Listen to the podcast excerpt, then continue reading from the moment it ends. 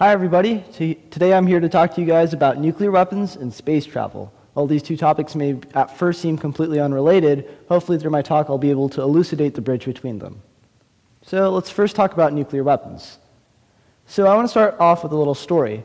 Uh, imagine yourself on a fine January morning in 1995. Uh, you're in Olenegorsk at an early warning radar site, and you happen to see something funny on your radar. What you see is a dot, and then you see three dots. And what you think of at first is, oh, look, is this a nuclear Trident missile that's splitting up into its three parts? And you know what? It's flying nearby Russia, so we pr- should probably inform Boris Yeltsin. So that's what you do. And Boris Yeltsin freaks out, and for the first time in human history, the nuclear briefcase is activated. We basically have 10 minutes before the world is going to meet total nuclear annihilation. Two minutes are left in the countdown, and finally somebody communicates to Boris that this isn't a nuclear Trident missile, but in fact it is just an observatory satellite set out by the Norwegians. They wanted to study the auroras, they weren't trying to blow up Moscow. This really elucidates the first reason why nuclear weapons are bad. It's because miscalculation. All it takes is one slip up, and the world can literally blow up. Second reason why nuclear weapons are bad is because of this number six kilograms.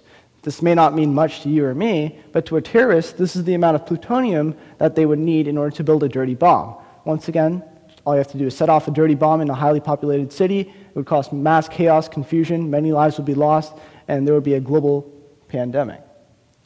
So, just to summarize the, bad, the reasons why nuclear weapons are bad, uh, we have miscalculation, terrorism, accidents. Now, proponents of deterrence theory may say that nu- uh, nuclear uh, peace has been ensured by nuclear weapons for the last 65 years.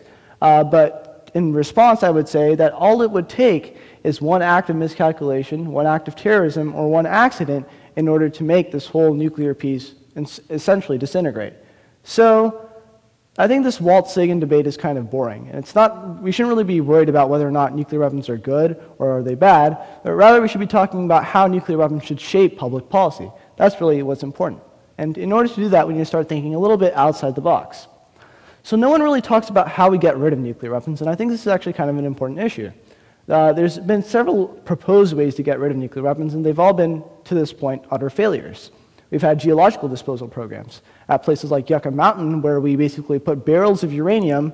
But the problem is, because of seismic activity, the uranium barrels can spill and leak into the water table, causing massive environmental damage. But also, there are nearby Native American reservations, so there's also a human cost that we're not even looking at. Uh, we've tried, uh, the Russians have tried underwater disposal programs by just dumping canisters of uranium into the Arctic Ocean. That's also not a good idea because of environmental harm, obviously. Uh, the Russians have also tried blowing up nuclear weapons in order to stop things like oil spills. Probably not a good idea because of radioactive waste. Uh, so now when we get to the fourth one, pit stuffing, this is actually kind of a good idea. Uh, and what the idea is, is that we put steel wire into the nuclear warhead. And what this does is it prevents the nuclear weapon from uh, collapsing and reaching a critical point before it explodes. Uh, it's really easy to do, it's really cheap, and we can also verify this by using satellites. The only problem is that it's not foolproof. It's not completely you know, perfect, because if a terrorist still wants to get that nuclear material, all they have to do is cut open the warhead, and then they'll find it. So it might cause them to go a little bit out of their way, but it's still not a perfect solution. Finally, we get to nuclear power. And nuclear power is the first out of these five uh, ways that we've tried to dismantle nuclear weapons, where we've actually been able to use nuclear weapons productively.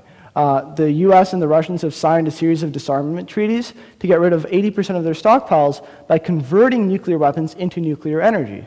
And uh, through the megawatts to megatons, pro- uh, megawatt, megatons to megawatts uh, project, we've been able to get rid of these weapons, and we've also been able to, you know, make a lot of money and a lot of uh, get, gain a lot of electricity. So it's a productive use of nuclear weapons. The only problem is when we try to convert uh, the highly enriched uranium uh, into a low enriched state. The problem is it's more likely to be accessible by terrorists. So we are still left with the problem. Question number one: How do we get rid of nuclear weapons? Now let's take a slight diversion and talk about space. Sorry to burst your bubble, but our little blue bubble is about to burst. Uh, it may not burst soon, but there are all sorts of reasons why it will definitely burst nuclear war, bioterrorism. If smallpox were to be released into the population, it would take six months to spread worldwide, and then it would decimate entire populations because we don't have immunity anymore. Global warming, some climatologists say that we have maybe 100 months' time before the Earth reaches its ecological tipping point. Cosmic radiation, you know, in 2013, there's going to be huge solar flares that are not only going to disrupt the electrical grids that we have in terms of satellites and things like that, but it's also going to cause massive UV uh, radiation to be spread throughout the biosphere, and that will definitely hurt plant life and other biodiversity. Finally, we have asteroids. Asteroids are really cool. Uh, we know in 2036 we will have a close encounter with an asteroid known as Apophis.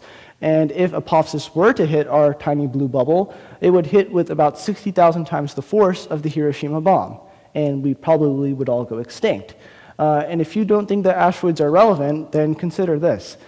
Asteroids have caused six mass extinctions in the past, and if you really don't think like they'll happen soon, just look back 100 years to 1908. We had the Tunguska event, in which a 20 meter, 20 to 30 meter asteroid basically blew up 2,000 square miles of Siberian forest. Sure, it was in a deserted area, but imagine that uh, asteroid now hitting a major city in the world.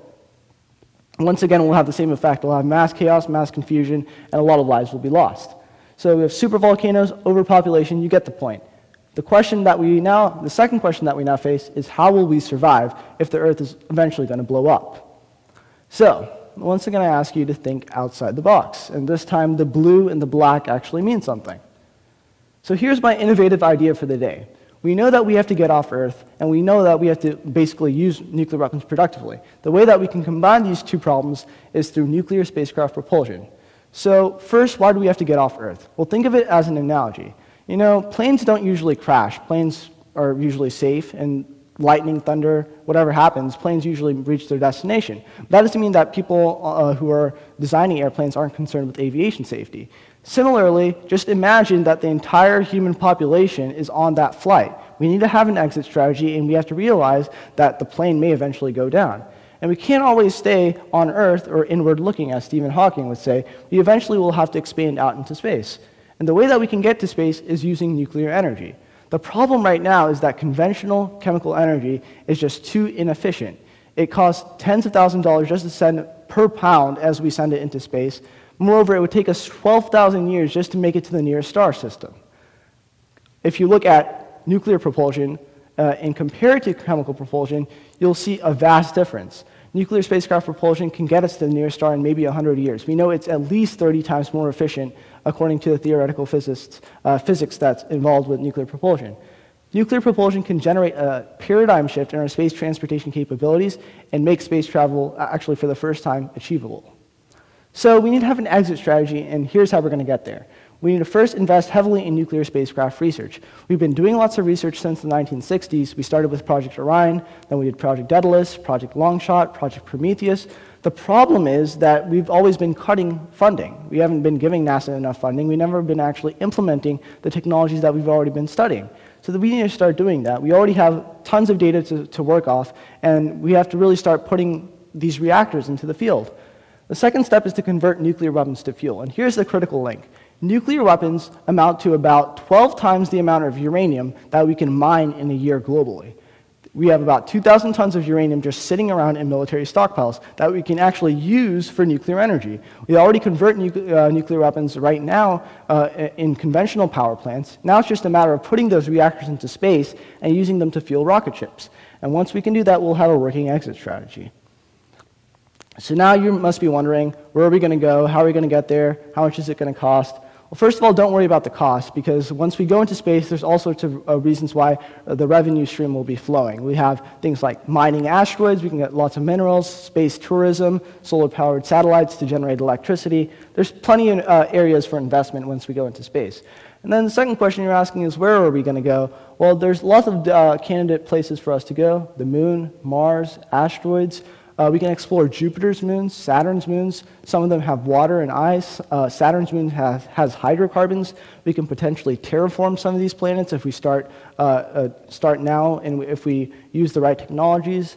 Uh, we can go just off into deep space, like in the movie WALL-E, in our little eco bubble. Uh, and all we have to do is create an artificial environment and we can sustain ourselves for a long time in space. And you may be thinking, well, how are we going to make this? We really don't have any idea how to make an eco bubble. Well, we know how to make nuclear submarines, and we know that nuclear submarines have to stay underwater for six months at a time. We can use them as analogs and build upon them to actually make some sort of artificial environment as we venture off into space. And the, really, the real good benefit of having nuclear electric propulsion is that we'll have a, a large and uh, abundant energy source to keep us going. So, I'm running out of time in my presentation, and we are running out of time on Earth. The uh, Bulletin of Atomic Scientists say that we are at 11:54 right now on the doomsday clock, and basically this means that this is an urgent issue. We are going to die soon, so we should all be interested in this. Uh, ultimately, you may be thinking that there are more timely issues like, you know, worrying about the job market or, I don't know, alternative energy or the healthcare bill. Sure, those are, those are all important. But all I'm trying to say is just because asteroids are outside our experiential reality doesn't mean that they don't exist. And the very fact is, all it takes is one asteroid or one big catastrophe to basically wipe off all of our species. And if, if that happens, then it's game over. So ultimately, it's time for our generation to act. Our, it's time for our generation to do something about it. So ultimately, here's why you should care. We're talking about the survival of life. Unless we harness nuclear spacecraft propulsion technologies, we will all die. And that's kind of a bad thing. But moreover, as we expand into space, we'll actually be able to better the human enterprise itself. Because in going into space, there's going to be, uh, it'll require a massive amounts of cooperation and will build human unity to levels where it has never been before. The second reason why you should care is because we're talking about a cosmic purpose. Sure, things on Earth are fine, but we really need to push past our terrestrial concerns. There's so much out there that we have yet to explore. We have yet to even look at the, uh, at the universe's eternal existence or its eternal beauty. There's, we have to embark on this epistemological journey and basically seek out what's out there in, the, in, the, in, the in space.